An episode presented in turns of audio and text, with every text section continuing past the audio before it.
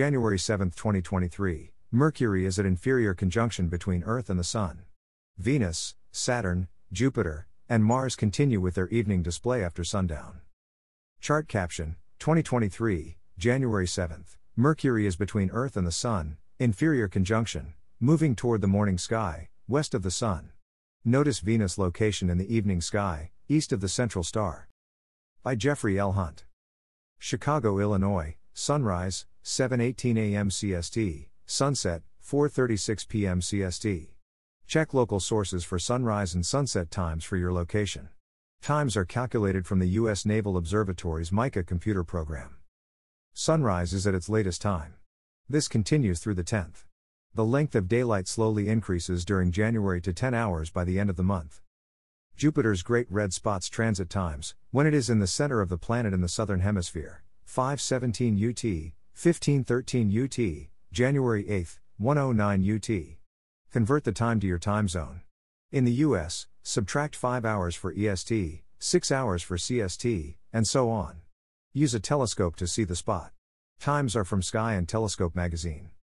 Mercury is at inferior conjunction between Earth and the Sun this morning at 6:57 a.m. CST.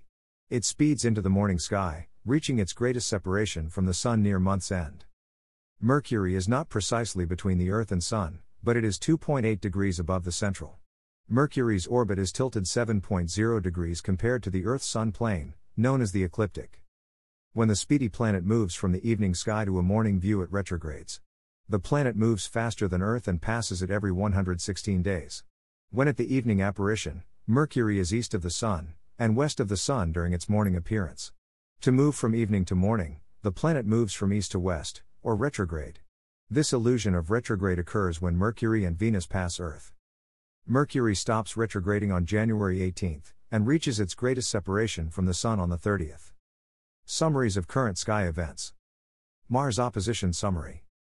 Summary for Venus as an evening star. Here is today's planet forecast. Morning sky.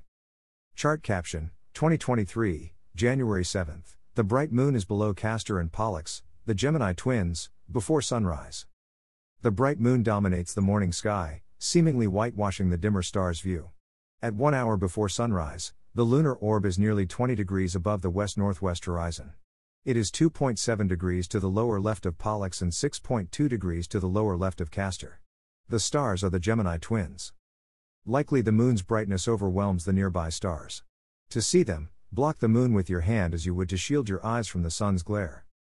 Each morning the moon is higher in the western sky and it begins to show its gibbous phase during the next few mornings. Evening sky.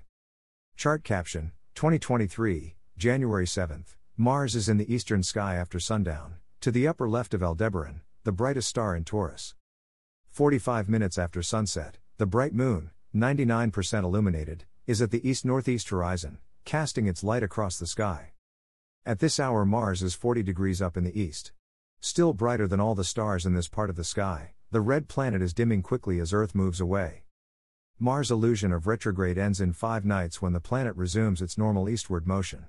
This evening it is 8.5 degrees to the upper left of Aldebaran, the brightest star in Taurus. Mars passes Aldebaran for the third time of a triple conjunction series on January 30th. Chart caption 2023, January 7th. Venus, Saturn, and Venus are along an arc from the southwest to south after sundown. Farther westward, brilliant Venus is low in the southwest, less than 10 degrees up in the sky. Find a clear horizon to see it. It is closing in on a January 22 conjunction with Saturn. This evening, the gap between the planets is 17.0 degrees. The separation shrinks about 1 degree from evening to evening. After the conjunction with Saturn, Venus moves toward Jupiter, passing it on March 1. For several days before and after the conjunction, the two planets are close in the sky.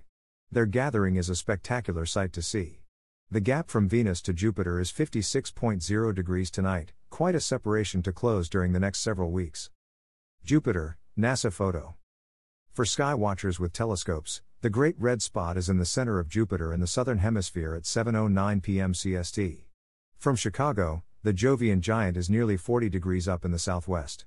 The long-lived storm is visible for about an hour before and after its center stage appearance as Jupiter's rapid rotation brings it into view, then spins it away from view.